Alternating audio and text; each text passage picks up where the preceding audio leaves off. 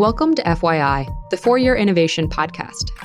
This show offers an intellectual discussion on technologically enabled disruption because investing in innovation starts with understanding it. To learn more, visit arc invest.com. ARK Invest is a registered investment advisor focused on investing in disruptive innovation. This podcast is for informational purposes only and should not be relied upon as a basis for investment decisions. It does not constitute, either explicitly or implicitly, any provision of services or products by ARK. All statements made regarding companies or securities are strictly beliefs and points of view held by ARK or podcast guests and are not endorsements or recommendations by ARK to buy, sell, or hold any security. Clients of ARK Investment Management may maintain positions in the securities discussed in this podcast.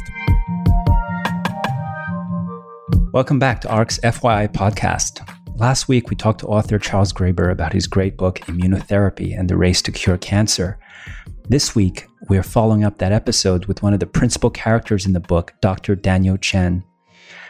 Dr. Chen spent over 12 years at Genentech and is one of the principal people behind the current wave of interest and treatments available for cancer immunotherapy.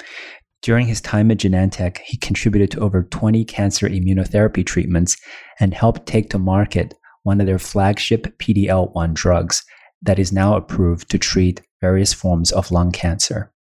Since we get pretty deep into the weeds of medical jargon, I thought it'd be good just to have a quick overview of what you're about to hear. The main topic is immunotherapy as a mechanism for treating cancer. Immunotherapy is distinguished from other forms such as radiation and chemotherapy by not killing the cancer cells directly, but reprogramming our human immune system to attack the cancer cells. You will hear words like PD1 and PDL1. Every time you hear that, just think of them as essential molecules that regulate the pathway that prevent our bodies from attacking cancer cells.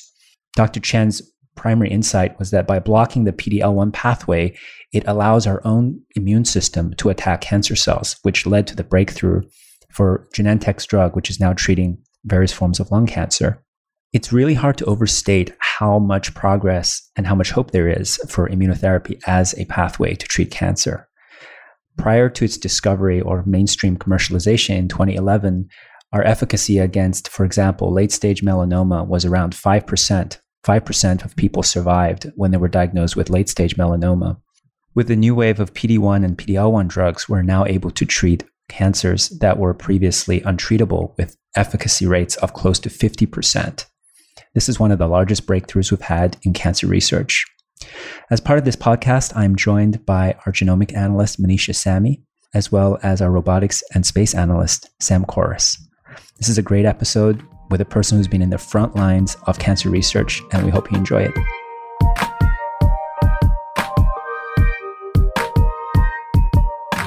Okay, so last week we talked about the book that Charles Graeber uh, wrote on immunotherapy and how it's really changing cancer care and really providing cures in some cases for cancer, something we haven't really had hopes for for a long time. And Dr. Chen, you've been working in the field pretty much most of your career focused on this.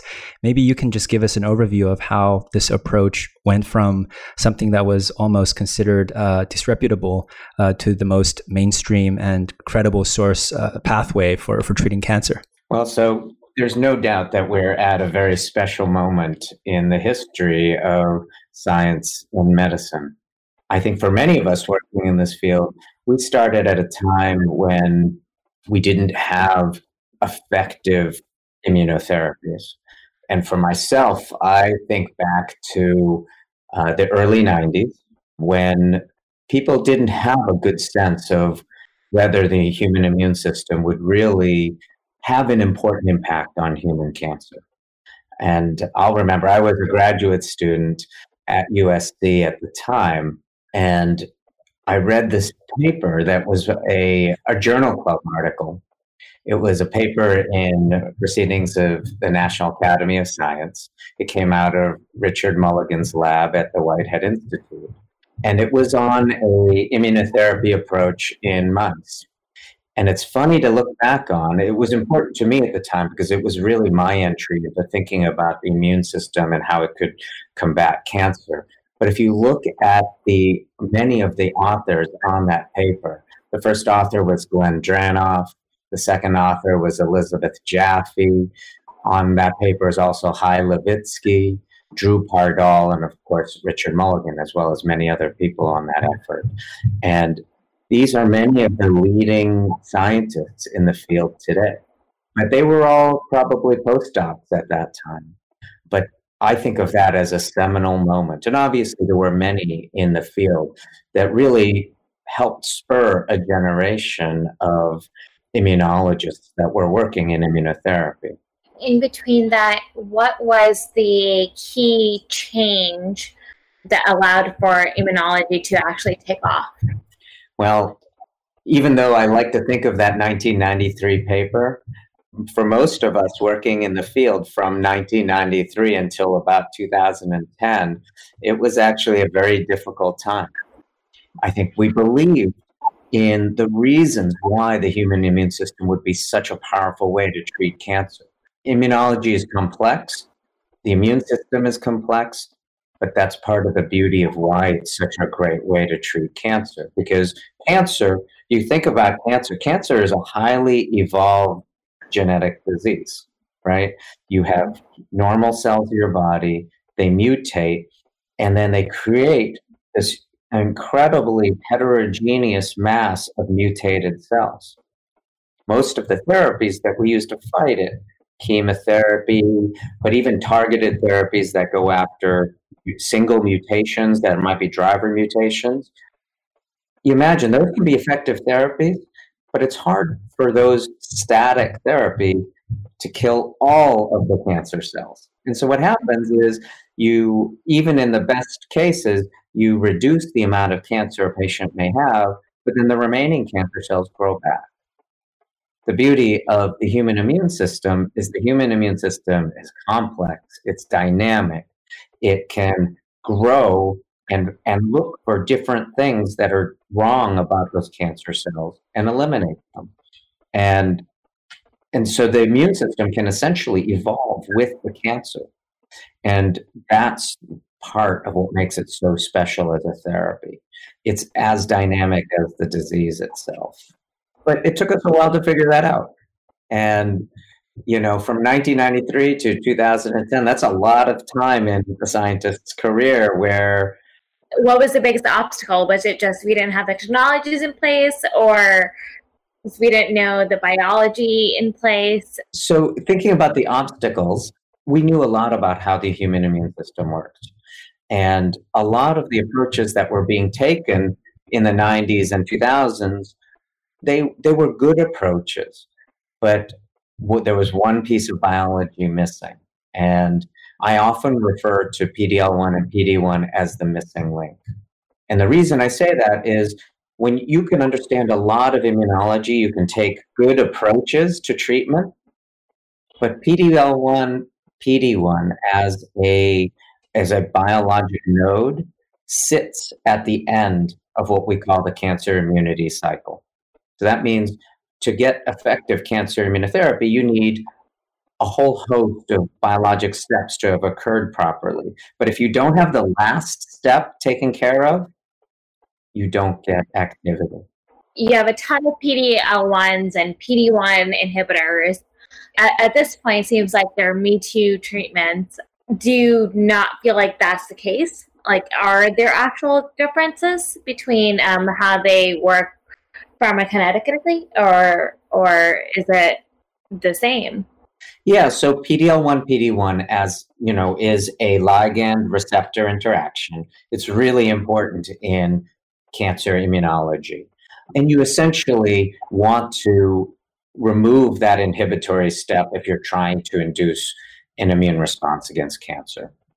I think the most important thing is that you effectively block that interaction, PDL1 binding to PD1.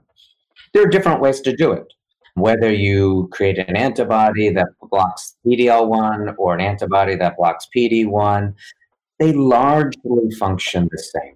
There are some subtle differences, but the differences are pretty subtle. As long as you have a good inhibitor of that interaction, you're, you generally get the same phenomenon, which is induction of a In fact, induction is not even the right term. You essentially relieve the suppression of the immune response against cancer. And that's important to get effective cancer immunotherapy. And so you brought Genentech's PDL1 drug from preclinical stage to market. And I think, you know, a lot of our listeners, people listening, don't even understand the steps and how long that takes. So I think it'd be interesting to hear from you kind of what how long did that process take and what were each stage going from preclinical to post market? Yeah, so I was um, very fortunate to be in a position at, at Genentech at the time. And of course, I didn't take it there all the way through myself. I was fortunate to be part of a large group of scientists and physicians to make that happen. But it is a very long path, generally, between an idea, a scientific concept, the generation of a therapeutic, to really bring it into human testing and all the way through to approval that process can often take 15 years. And for Genentech here in the field of cancer immunotherapy, it was actually even longer than that. And obviously, the different groups that have brought forward PD1 and PDL1 inhibitors all have their own story. For Genentech, it was a particularly interesting one because we originally identified PDL1 as a cancer target out of a, a human cancer screen that we did back in 2000. But it took many years after that to understand the real biology of this pathway. So you can imagine all of the work that happened between 2000 and let's say about 2006 that really helped us understand the role of PDL1 PD1. And that included incredible work done by Tasuku Honjo, who originally identified the molecule, Jim Allison in his lab that really focused on the early checkpoint inhibitor work. And then three really critical people in the field Gordon Freeman, Arlene Sharpe, and Lieping Chen, who really helped everybody understand what that interaction between PDL1 and PD1 did. That really helped us at Genentech then think about okay, how are we going to create a therapeutic? What are we going to apply it to? And ultimately, we took it forward into human clinical trials in 2011. And that's where we began that journey from going and testing it first in humans all the way through to approvals, uh, full approval in a number of different indications in 2016. Maybe we can just cover some of the results from this drug. Um, this is kind of the second generation of immunotherapy checkpoint inhibitors. Uh, CTLA4, anti-CTLA4 came out in 2011. Uh, these came out around 2014.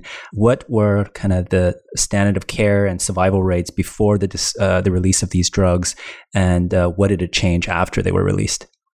Well, so one of the really interesting things about the interaction between the immune system and cancer is that the immune system, if you think about it, is really good at finding things that look different than yourself. And that's its job, right? It needs to figure out if there's a bacteria or a virus or a parasite and eliminate it. And those same processes allow the immune system to also prevail for mutated cells like cancer cells that look different than normal. And you can imagine because they start as normal cells, cells if, if you only have a single mutation, that doesn't look very different than a normal cell. But as that cancer cell accumulates mutations, it starts to look more and more foreign. And one of the interesting interplays in therapeutics in cancer is that most traditional therapies work worse in the types of cancers that have, are highly mutated. Those highly mutated cancer types tend to be associated with a carcinogen exposure. So you think about smoking as uh, obviously as a big one, but that's not the only one. UV radiation is another big one. Both of these are highly carcinogenic environmental exposures, and they tend to lead to cancers that are highly mutated. So think about lung cancer and melanoma and bladder cancer as we would think about it later. These are highly mutated cancers, and traditional therapies like chemotherapy work really poorly in these diseases. And at the same time, as we started to understand cancer immunotherapy, these were the exact diseases where cancer immunotherapy seemed to work best. And it's probably because the biology lines up really well. They look most different to ourselves. They look really different to our, our bodies and our immune systems. And how were the efficacy rates uh, changed when these were released? Well, so at the time, we had very few drugs that had appreciable single agent responses in these diseases, right? So lung cancer was generally managed by chemotherapy. Very little else worked in the majority of lung cancer. Melanoma, we had almost nothing. We knew that immunotherapy could work. And so drugs like IL 2 and interferon were used at the time in melanoma, but they weren't very effective and they were incredibly toxic. And similarly, bladder cancer, people would try things like chemotherapy, but they were not great approaches for the treatment for these patients. So we didn't have a lot in these diseases. And one of the striking things about PD1 and PD-L1 inhibitors in early phase clinical trials, you know, usually what you do is you design an initial safety trial. You want to understand if your drug is safe, what dose you can dose it at, and what the PK or exposure in humans is of your drug. And that's the goal of most phase one studies. But what was so striking about these drugs, including atezolizumab, a PD-L1 inhibitor that I helped develop at, at Genentech, was the moment we got up to doses where there was reasonable exposure. So we saw this first for atezolizumab at one milligram per kilogram.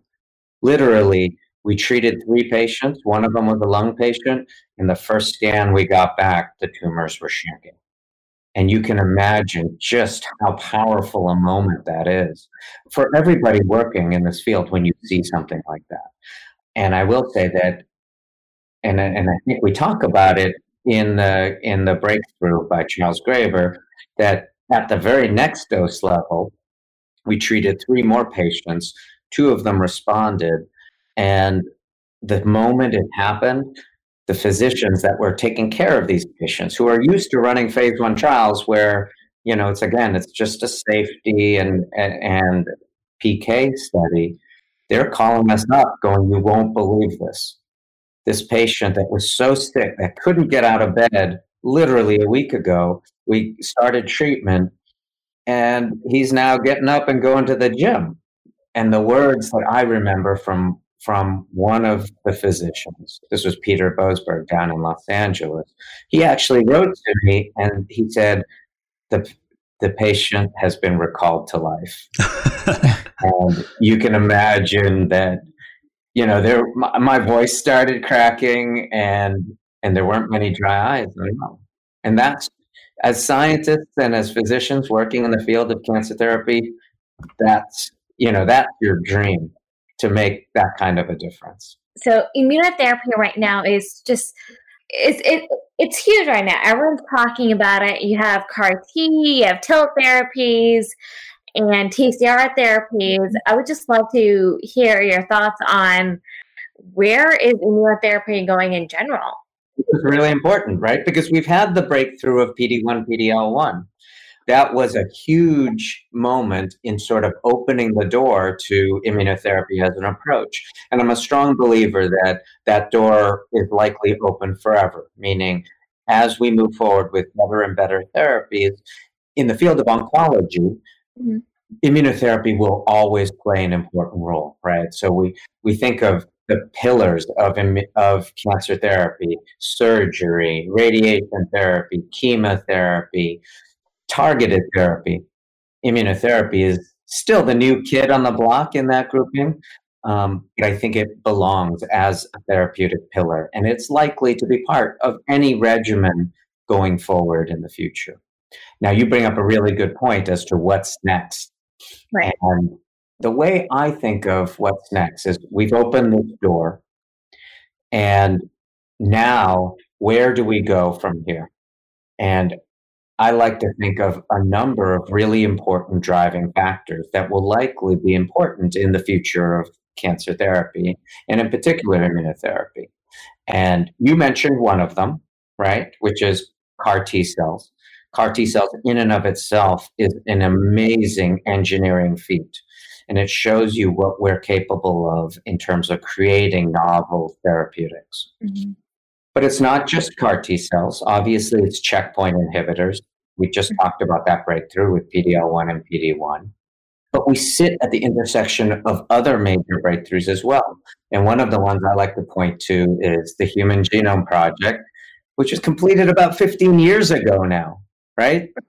Yeah. So we're sitting here. We know what all the genes are. We essentially know what all the proteins are. We understand how the immune system works better than we ever have. We mm-hmm. have therapeutic approaches that are starting to evolve. It's not just small molecules or antibodies anymore. Now we can engineer cells as therapeutics. We can engineer proteins to create structures in a way that we can create therapeutics that are different than the traditional monoclonal antibody that either blocks a target or or activates a target.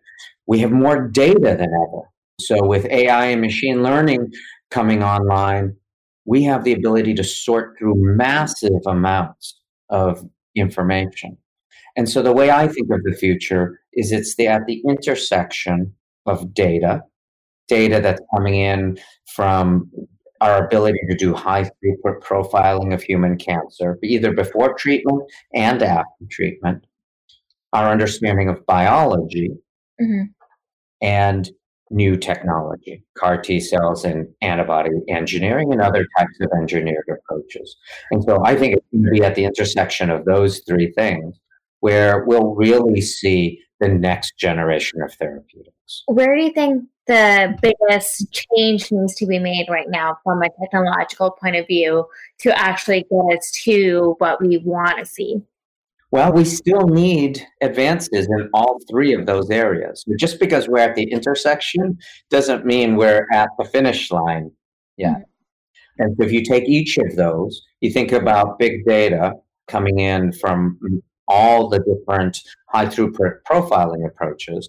We don't have all the right tools to connect the, that profiling with the massive amount of clinical data that's being generated. And so it's a nice idea to have machine learning as a big part of how we're going to advance our understanding of biology and develop better therapies. But without all the infrastructure links, you can't even apply the types of advanced machine learning that are available today. Is that just basic biology, just understanding kind of how biology works? Is that kind of what we need to improve upon? Well, so in many ways, when I say biology versus big data, you know, biology is traditionally what we can understand, right, as scientists. And we learn about how to do this very early in our training. And it's interesting because as humans, biologists are reductionists. That's actually not limited to biology. It's true in any field of science. We learn to reduce the problem to something as simple as possible. You isolate all the variables so you can understand something very precisely. Mm-hmm. And that's a good way to think about science. But machine learning and AI is like the complete opposite, right? Because machines are are best when you feed them massive complex data sets. And machines can make sense of complex data in a way that the human brain has trouble doing. So I think of that intersection in terms of understanding biology, and that's a reductionist approach, isolating things like PDL1, PD1 is important in a very specific part of the cancer immunity cycle. But combining that with big data and machine learning, which is let's take massive amounts of data and understand that when you have in a given patient all of these different factors, that presents a particular biology and a particular opportunity for treatment. And you can imagine in the future that might help help us identify not only new targets to go after with our drugs, but it might tell us the right combination of drugs to be giving. And then a current debate going on as well is, you know, the PD1, PDL1 has been for non-solid tumors.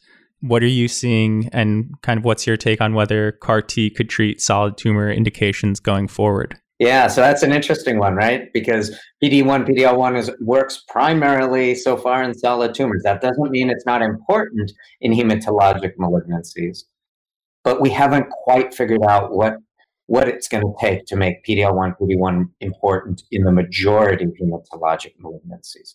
And I think the reason why it hasn't broken through yet in hematologic malignancies is that most hematologic malignancies are malignancies of your immune system. Your immune system tends to have a lot of other factors protecting it from having the immune system destroy itself.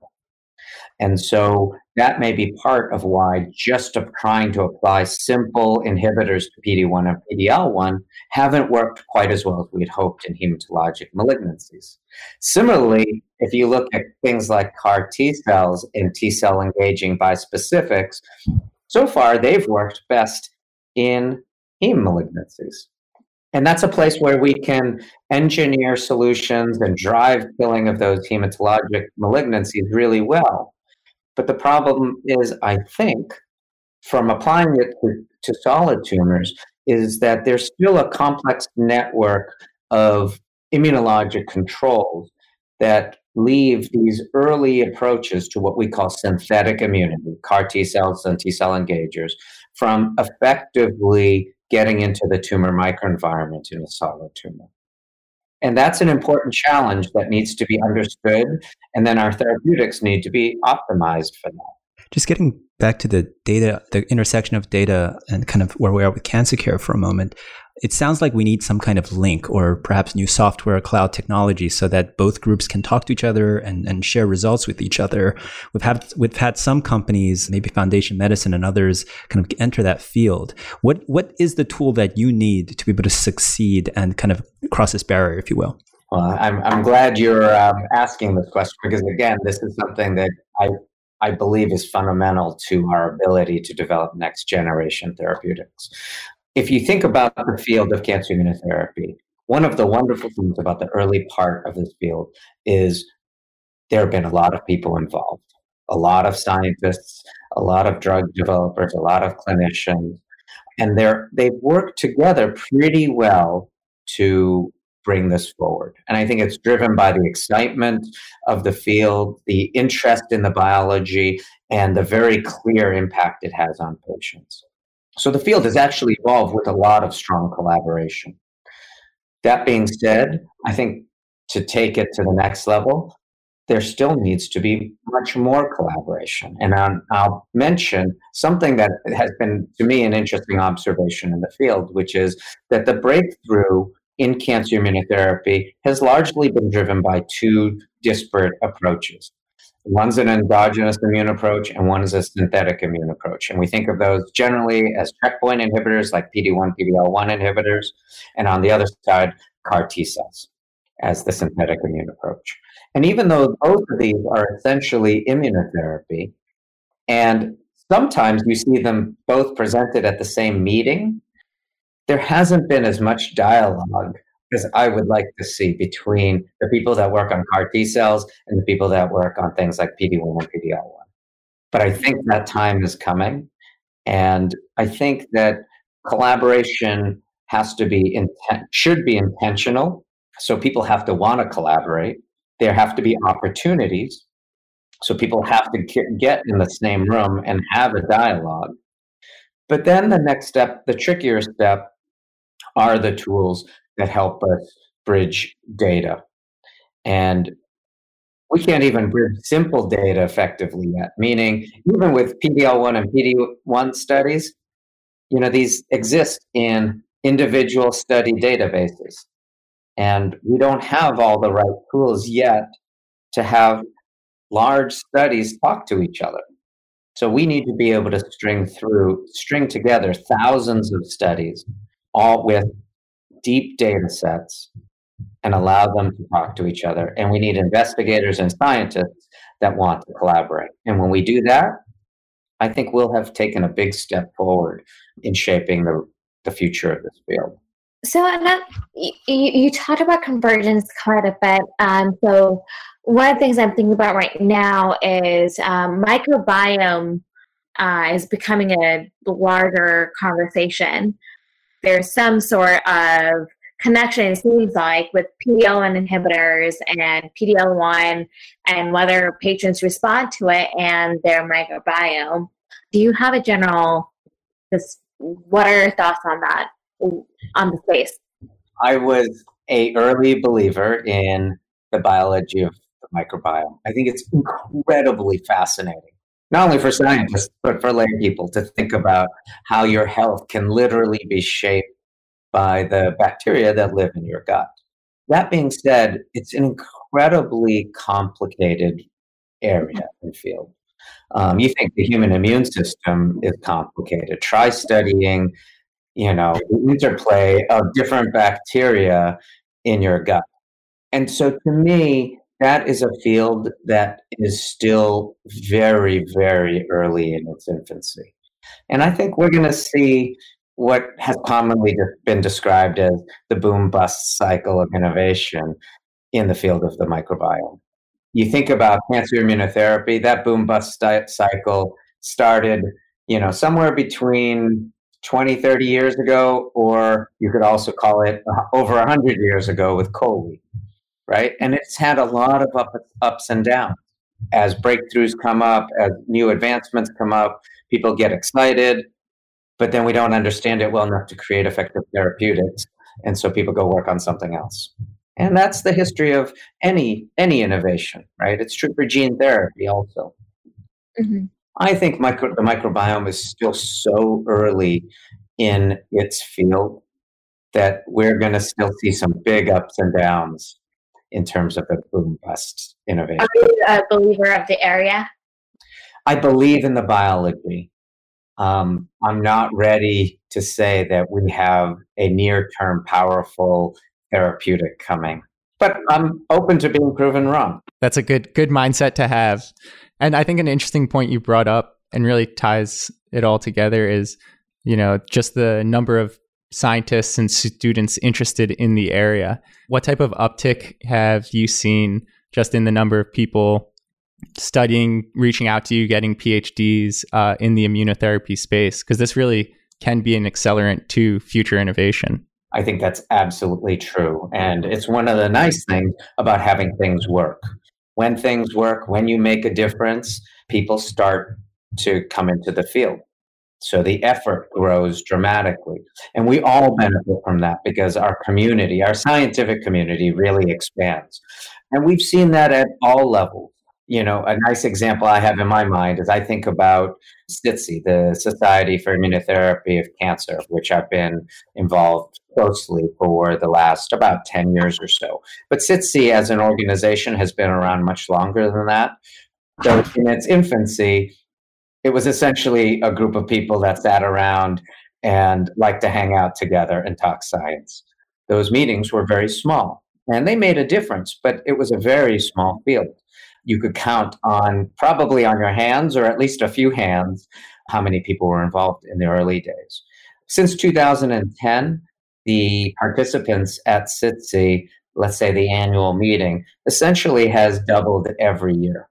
And it continues to grow dramatically. So now if you go to a SITC meeting, it's not you and you know your 20 best friends in the field. It's you and probably 4,000 or more people in the room. There's a and that's just a microcosm of what's happened in the field. The number of people that have come in and done their PhDs in immunology, the number of people that go into medicine and go in to work in cancer immunotherapy. It's been an amazing explosion to watch. And I think that not only will we see that horizon continue to grow, you'll see it start to touch the other related fields, right? So not only do we understand immunology better and cancer immunotherapy better, so a lot of the approaches and ideas coming out of this field are going to affect things like the future of, of rheumatology, the study of autoimmune disease, the study probably of uh, antimicrobial and infectious disease efforts. So I think all of them will grow together. It's a um, you know, you think about a rising tide raising all ships. Well, we've had a pretty nice surge in that tide. The uh, conference attendee numbers uh, remind me exactly of what's happening with deep learning. The corresponding conference that we have is called was called NIPS, is now called NeurIPS, or however you say that. And it used to be just a couple hundred guys in a room, boring stats professors, and now it takes up the entire uh, Long Beach Convention Center. And uh, the tickets get sold out in the first day, I think.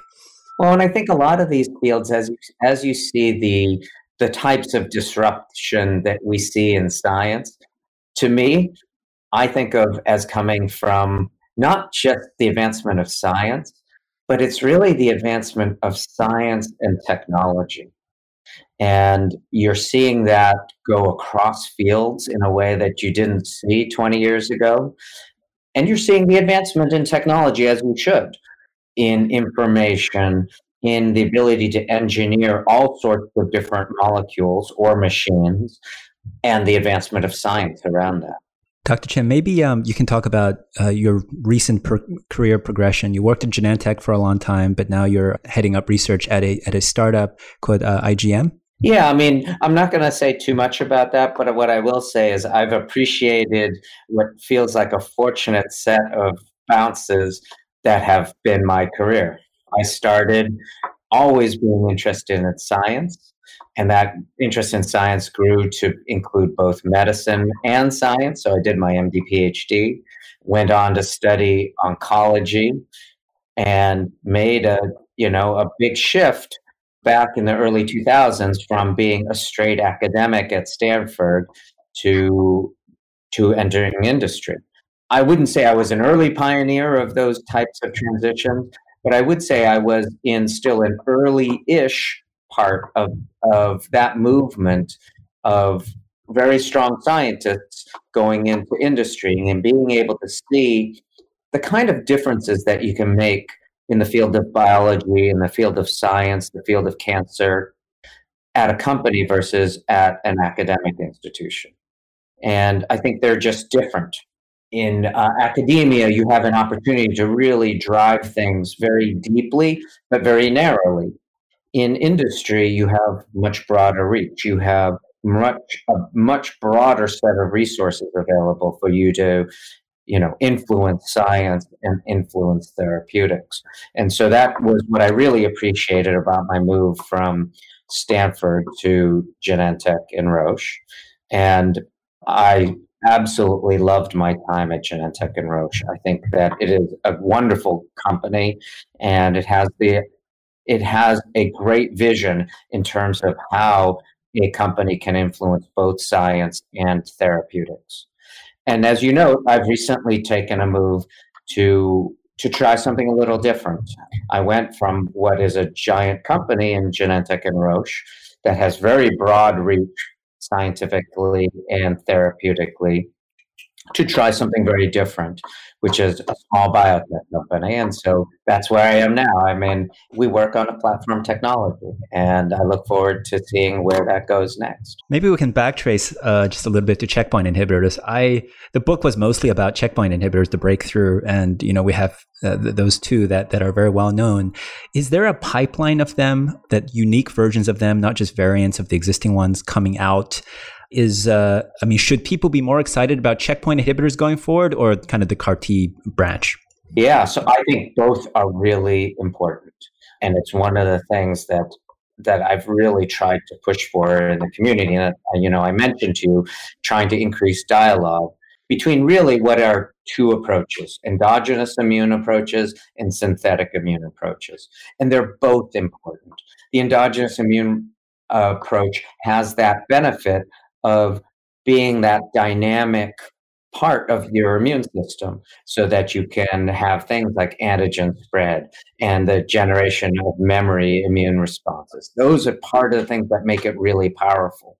But one of the hard things with endogenous immunity is what do you do when cancer cells themselves lose some of the machinery that allows the immune system to see that those cells are foreign? So we often talk about things like loss of, of MHC class one as an example.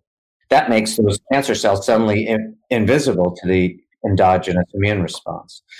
The synthetic immune response, CAR T cells and T cell engagers, take a different approach, right? So you're able to engineer a therapeutic that can recognize a cancer cell based on the expression of some protein that's not related to MHC class 1. And so it gets around this problem of MHC class 1 loss.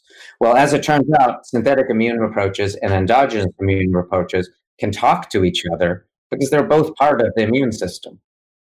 And that's where I think we're going to see the most synergy in the future of cancer immunotherapy is the ability to take two different approaches an endogenous immune approach and a synthetic immune approach and have them work together to drive the next therapeutic generation and are you seeing a lot i mean this is obviously global and china's been pushing pretty heavily in the uh, bio and genomic space are you seeing a lot of advancement coming from china as well or where, where are you seeing geographically a lot of the advancements being made? Yeah, so that it, it's interesting, right? The um, obviously the field of immunology itself, of which all of this is founded, has its home in many different places. Um, great breakthroughs have happened across the globe, and for checkpoint inhibitors, a lot of it did happen within the U- U.S. And so I think the scientific community within the U.S had a large role to play in the emergence of this field. That doesn't mean the future is all going to come from the US. And you bring up an interesting one in China, particularly around CAR T cells. So I think the Chinese scientific community still has a long way to go in terms of building its infrastructure, but it has been able to lev- leverage one very interesting part of their system, which is their ability to accelerate a complex technology like cellular therapy and get it into human patients. And that has allowed them, I think, to really accelerate around cellular therapy and CAR T cells in particular. So you mentioned China and China being an area where you're we're seeing CAR T actually moving forward, and some of the research that we've been doing. Do you think it's more of like the manufacturing side of things or is it the what what do you see happening in China right now with CAR T that would put China ahead of the US? Well, I think that obviously one part is the effort that's going behind it. You see a, a huge effort within China to develop this new technology. But I think there's another really, really important component, and it probably lives on the regulatory side. What are the regulatory policies that govern how new technology is developed and how new technology enters into human testing? And you know, I can't sit here and tell you what the right approach is because I think that there is important pieces of ethics, of patient safety, of uh, and of how technology comes forward.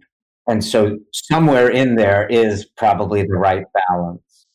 I believe that you know China believes strongly in this field and its ability to try to innovate in this field and and so has certain policies in place that have allowed this field to evolve very quickly there. What's one thing they can do uh, that you're a fan of, but that we can't do in the U.S.? Well, I won't. I'm not going to say fan because that would say that I know what the right approach is.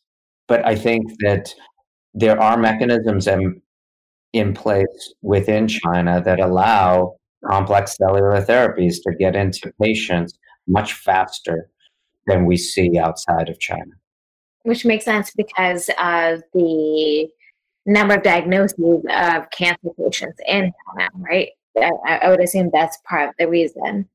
Well, you know, again, I don't want to go and speculate on this because I just I'm not an expert in this field, but you know, China has an interesting uh, role to play in technology development as a country that has very strong government, a very strong ability for its government to drive the priorities within its its country.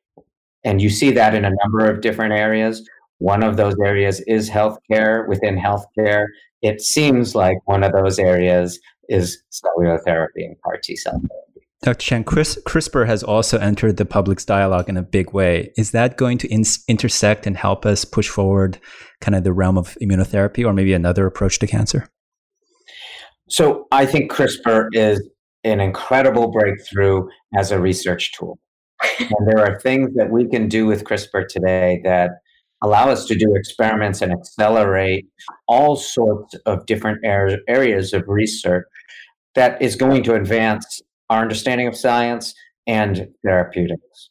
What I'm not ready to say yet is what its role specifically is going to be in therapeutics, in human therapeutics.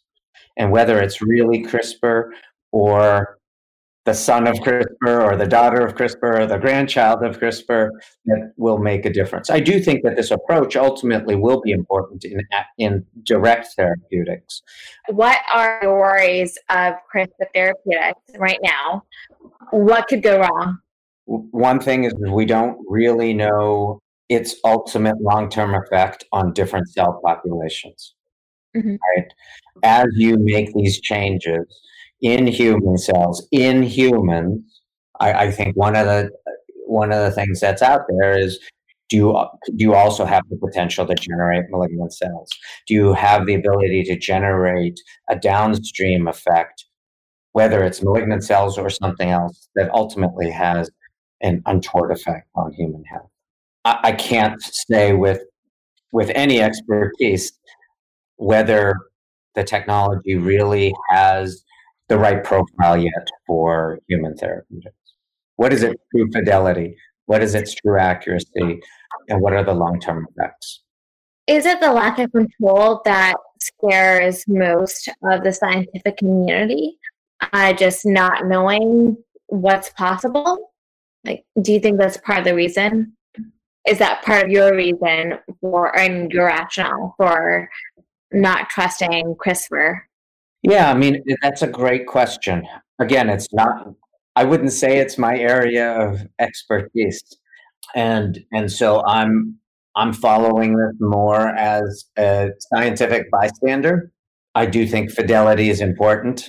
You know, I saw the early part of the gene therapy field. And as with any new technology, as you enter into humans, there's a lot that we don't fully understand yet.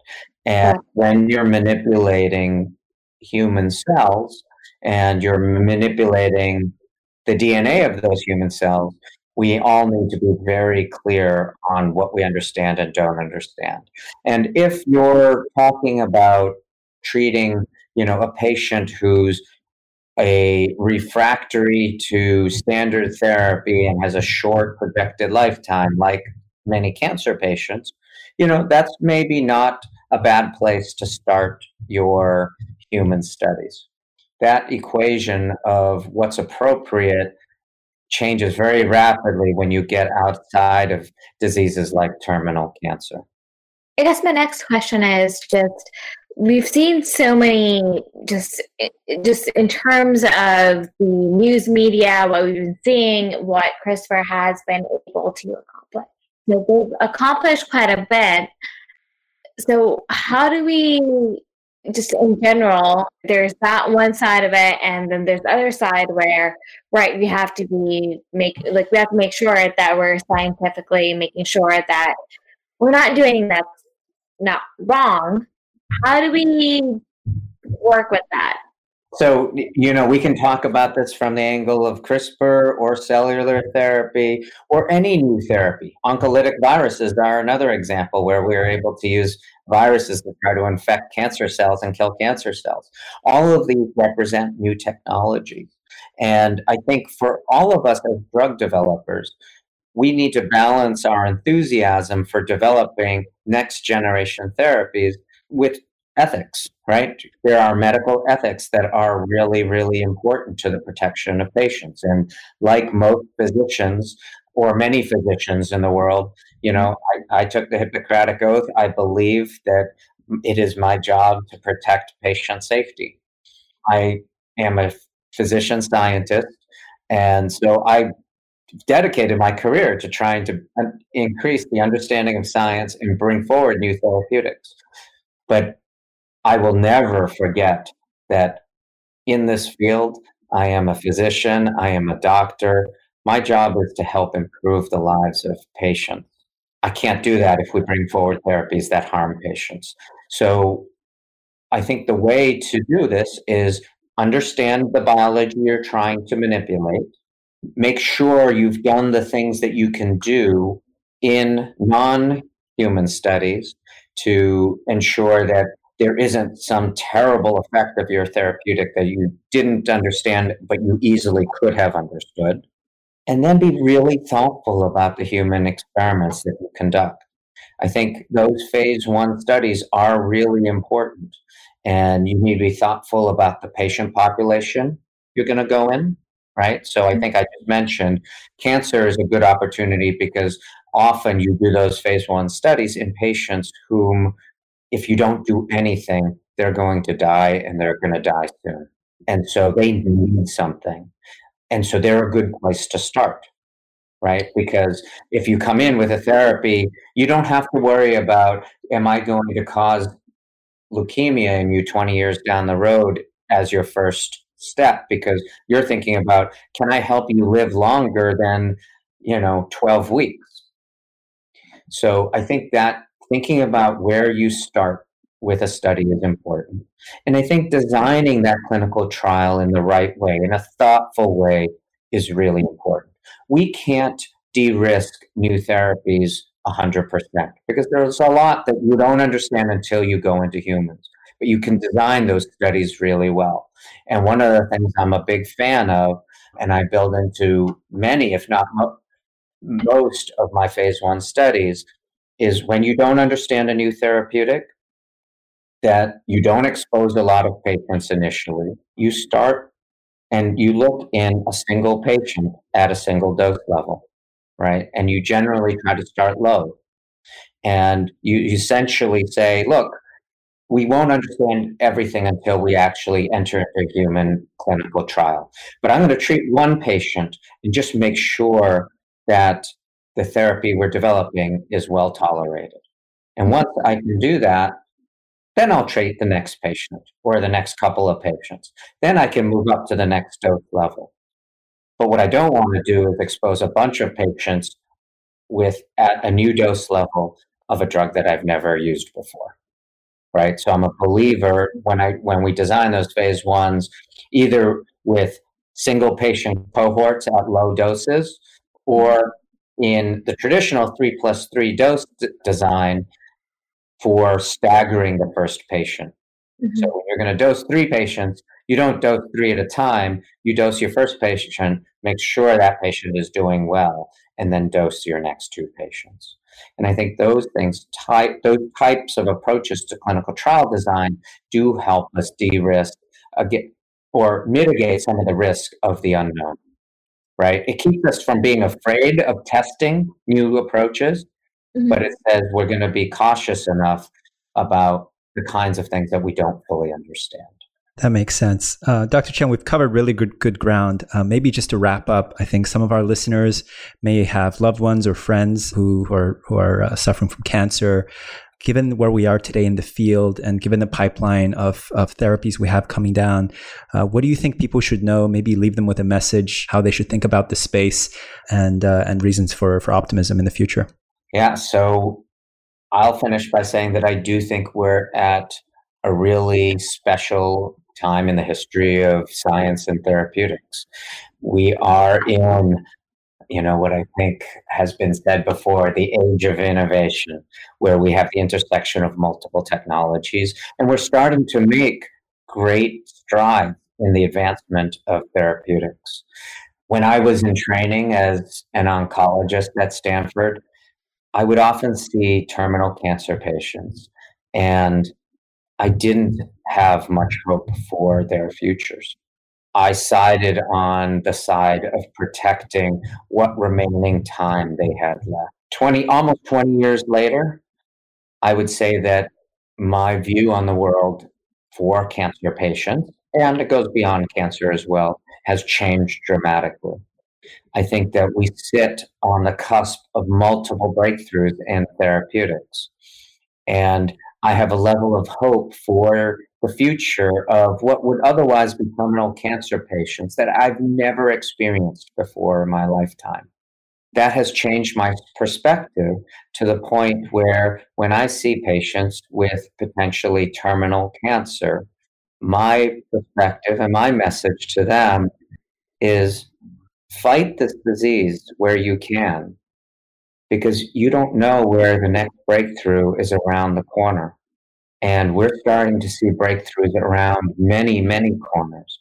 So if you can just make it another six months or another two years, you may see the emergence of therapies that we don't have available today that could be really transformative for your life. Dr. Chen, thank you so much. It's been wonderful having you on the podcast. Well, it's my pleasure to have been here. Thank you so much for having spent the time to talk this with me. ARK believes that the information presented is accurate and was obtained from sources that ARK believes to be reliable. However, ARK does not guarantee the accuracy or completeness of any information, and such information may be subject to change without notice from ARK. Historical results are not indications of future results.